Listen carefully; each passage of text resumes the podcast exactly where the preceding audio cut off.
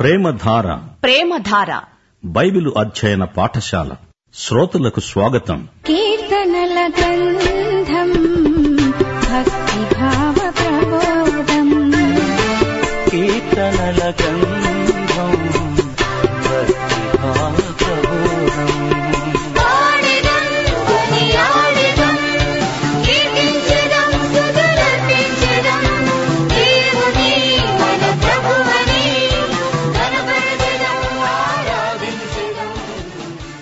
సోదరి సోదరులారా ఈ రోజున మనం నూట ముప్పై నాలుగో కీర్తనతో పాఠం ప్రారంభిస్తున్నాము యహోవా సేవకులారా యహోవా మందిరములో రాత్రి నిలుచుండేవారలారా మీరందరూ యహోవాను సన్నుతించండి భూమి ఆకాశాలను సృజించిన యహోవా సియోనులో నుండి నిన్ను ఆశీర్వదించునుగాక యాత్రికుని గీతాలలో ఇది చివరి కీర్తన యాత్రికుడు దేవునికి స్తుతి స్తోత్రములు సమర్పిస్తున్నాడు యాత్రికుడు యెరూషలేముకు వచ్చాడు యహోవా సన్నిధిలో నిలిచి చేతులెత్తి యహోవాకు స్తుతులు సమర్పిస్తున్నాడు దేవుని ఆశీర్వాదాలను అభ్యర్థిస్తున్నాడు ఇది ఆరాధన కీర్తన హృదయపు అట్టడుగు నుండి దేవుణ్ణి స్తుతించాలి దేవునికి కృతజ్ఞతలు చెప్పడానికి మనకెన్నో కారణాలున్నాయి రాత్రంతా యహోవా సేవకులు నిలువబడి సేవ చేస్తున్నారు వారు దేవుణ్ణి స్తుతిస్తున్నారు దైవసేవలో ప్రజాసేవలో మనకు ఎన్నటికీ విసుగు కలగదు దైవసేవ మనము జరిగిస్తున్నామంటే అది మనకు మహాభాగ్యం మనము ఈ భూమి మీద సేవ చేస్తూ ఉండగా మన ప్రధాన యాజకుడు పరలోకంలో ఉండి ఎడతెగక మన కోసమై విజ్ఞాపన చేస్తున్నాడు ఇస్రాయేలును కాపాడేవాడు కునుకడు నిద్రపోడు ఆయన విశ్వసనీయతకు మనము ఎంతో కృతజ్ఞులం అలాగే ఇక్కడ మనము రాత్రింబవళ్లు సేవ చేసినా అది ఇంకా తక్కువే దేవునికి స్తోత్రం నూట ముప్పై ఐదో కీర్తన వినండి ఈ కీర్తనంతా దేవునికి స్తుతి ఇది హల్లెలూయా కీర్తన దేవుణ్ణి స్తుతించడానికి గొప్ప ప్రేరేపణ ఈ కీర్తన మొదటి వచనం యహోవాను స్తుతించండి యహోవా నామమును స్తుతించండి యహోవా సేవకులారా యహోవా మందిరంలో మందిరపు ఆవరణములలో నిలుచుండేవారలారా యహోవాను స్తుతించండి యహోవా దయాళుడు ఆయన నామము మనోహరం కీర్తించండి నాలుగు సార్లు స్తుతించండి అంటున్నాడు ముగింపులో కూడా నాలుగు సార్లు తిరిగి దేవుణ్ణి స్తుతించండి అని నినాదం చేస్తున్నాడు ఈ కీర్తనలో దేవుణ్ణి స్తుతించడానికి నాలుగు కారణాలు చెప్తున్నాడు మొదటిది నాలుగో వచనం యహోవా తన కొరకు యాకోబును ఏర్పరుచుకున్నాడు తన స్వకీయ ధనముగా ఇస్రాయేలును ఏర్పరుచుకున్నాడు ఆయన రక్షణకు దేవుడు ఆయన కృపతో యాకోబును నిన్ను నన్ను ఏర్పరుచుకున్నాడు నీవాయనకు స్వకీయ సంపాద్యం నీవు ఆయనకు చెంది ఉన్నావు ఆయన నిన్నెంతో ప్రేమిస్తున్నాడు ఇక రెండో కారణం ఐదో వచనం యహోవా గొప్పవాడని మన ప్రభువు సమస్త దేవతల కంటే గొప్పవాడని నేనెరుగుదును ఆయన సృష్టికి దేవుడు ఆకాశమందు భూమియందు సముద్రములయందు మహాసముద్రములన్నిటియందు తనకు ఇష్టమైనదంతా ఆయన జరిగిస్తాడు భూదిగంతాల నుండి ఆవిరి లేవజేసేవాడు ఆయనే మెరుపు పుట్టించేవాడు ఆయనే తన నిధులలో నుండి గాలిని ఆయన బయలు వెళ్లజేస్తాడు ఆయన సృష్టికర్త అయిన దేవుడు ఇక మూడో కారణం ఎనిమిదో వచనం ఈజిప్టులో మనుష్యుల పశువుల తొలిచూలులను ఆయన హతం చేశాడు ఆయన చరిత్రకు దేవుడు ఈజిప్టులో ఫరో ఎదుట అతని ఉద్యోగస్తుల ఎదుట సూచక క్రియలను మహత్కార్యములను ఆయనే జరిగించాడు అనేకులైన అన్యజనులను బలిష్ఠులైన రాజులను అమోరియుల రాజైన ఓగును ఆయన హతం చేశాడు కనాను రాజ్యాలన్నిటినీ పాడు చేశాడు ఆయన వారి దేశాన్ని స్వాస్థ్యముగా అనగా తన ప్రజలైన ఇస్రాయేలీయులకు స్వాస్థ్యముగా అప్పగించాడు ఆయన నామము జ్ఞాపకార్థమైనది తరతరములు నిలిచే నామము ఇక నాలుగో కారణం పదిహేనో వచనం ఆయన మహోత్సవాలకు దేవుడు ఆయన సజీవుడు ఆయన మహిమ వర్ణనాతీతం యహోవా తన ప్రజలకు న్యాయం తీరుస్తాడు గనుక దేవుని యందు ఉత్సహించండి ఆనందించండి ఉత్సవ సంతోషాన్ని వెలిబుచ్చండి నూట పదిహేనో కీర్తనలోని మాటలే ఇక్కడ చెప్పబడ్డాయి అన్యజనుల విగ్రహాలు నిర్జీవమైనవి విగ్రహాలను చేసేవారు కూడా అలాంటి వారే ఇస్రాయేలు వంశీయులారా అహరోను వంశీయులారా లేవీ వంశీయులారా యహోవాయందు భయభక్తులు గలవారలారా యహోవాను సన్నుతించండి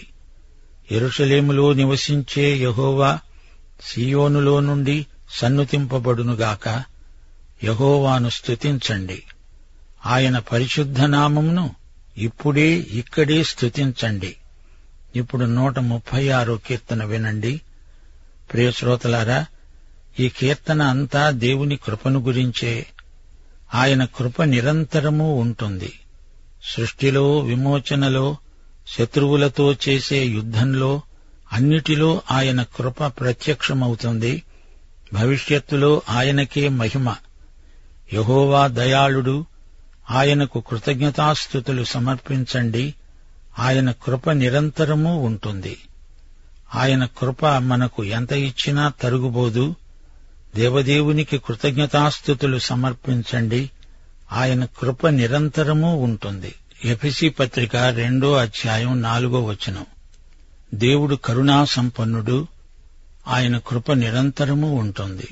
ఐదో వచనం తన జ్ఞానము చేత ఆయన ఆకాశమును కలుగజేశాడు ఆయన కృప నిరంతరము ఉంటుంది ఆయన భూమిని నీళ్ల మీద పరిచాడు గొప్ప జ్యోతులను నిర్మించాడు సూర్యచంద్ర నక్షత్రాలను చేశాడు ఆయన కృప నిరంతరము ఉంటుంది ఆ తరువాత ఈజిప్టులో వారి అనుభవాలన్నీ వరుసగా పేర్కొంటున్నాడు ప్రతి వాక్యానికి ఆయన కృప నిరంతరము ఉంటుంది అనే మకుటం పునరుక్తి అవుతుంది ఈజిప్టు దేశపు తొలిచూలులను ఆయన హతం చేశాడు వారి మధ్య నుండి ఇస్రాయేలీయులను రప్పించాడు ఎర్ర సముద్రం దాటించాడు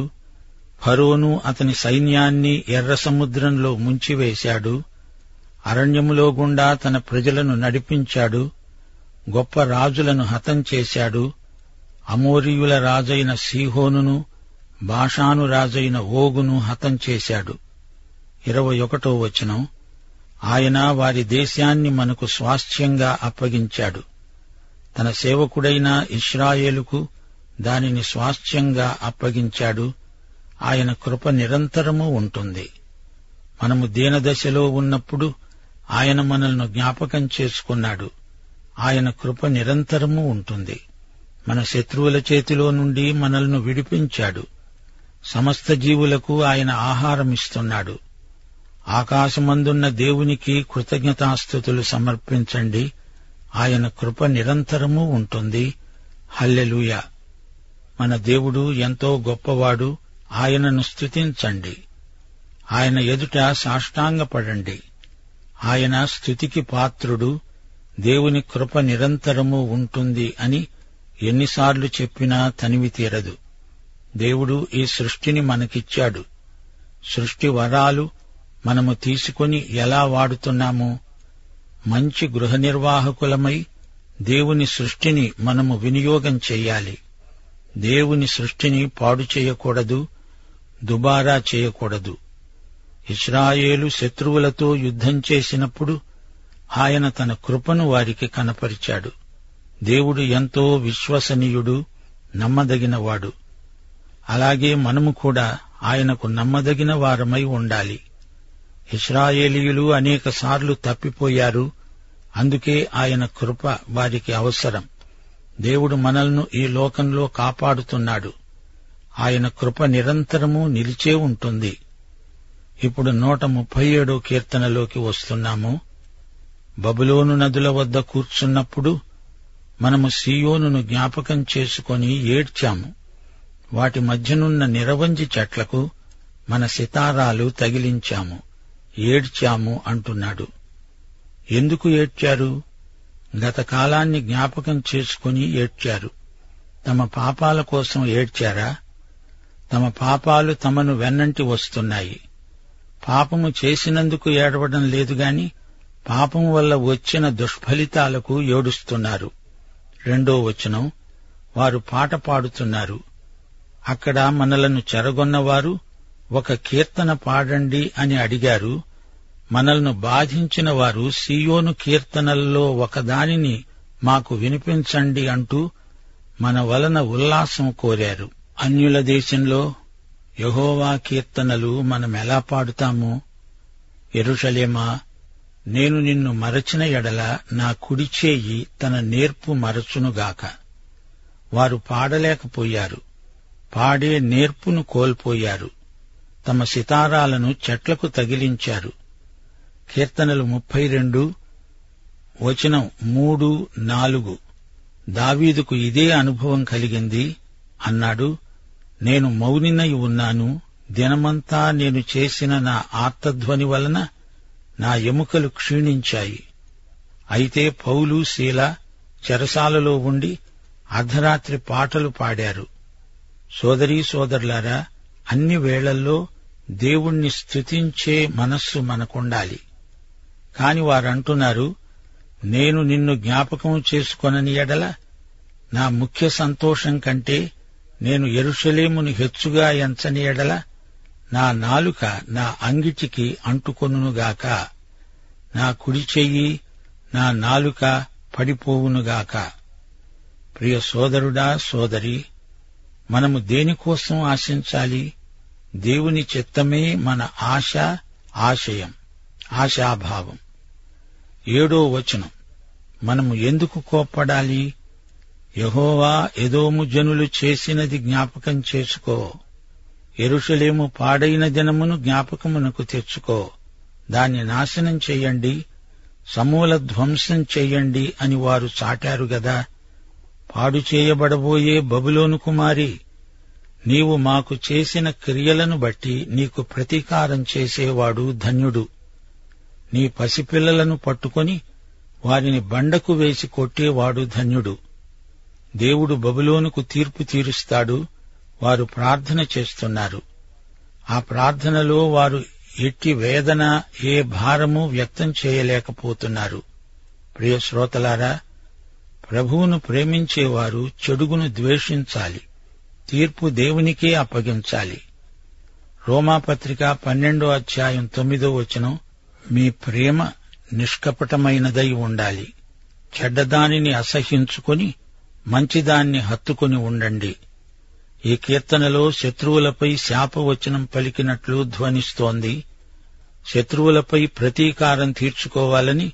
ఇస్రాయేలీయులు ఆశిస్తున్నారు ఈ కీర్తన చివర కఠినమైన మాట వినపడుతుంది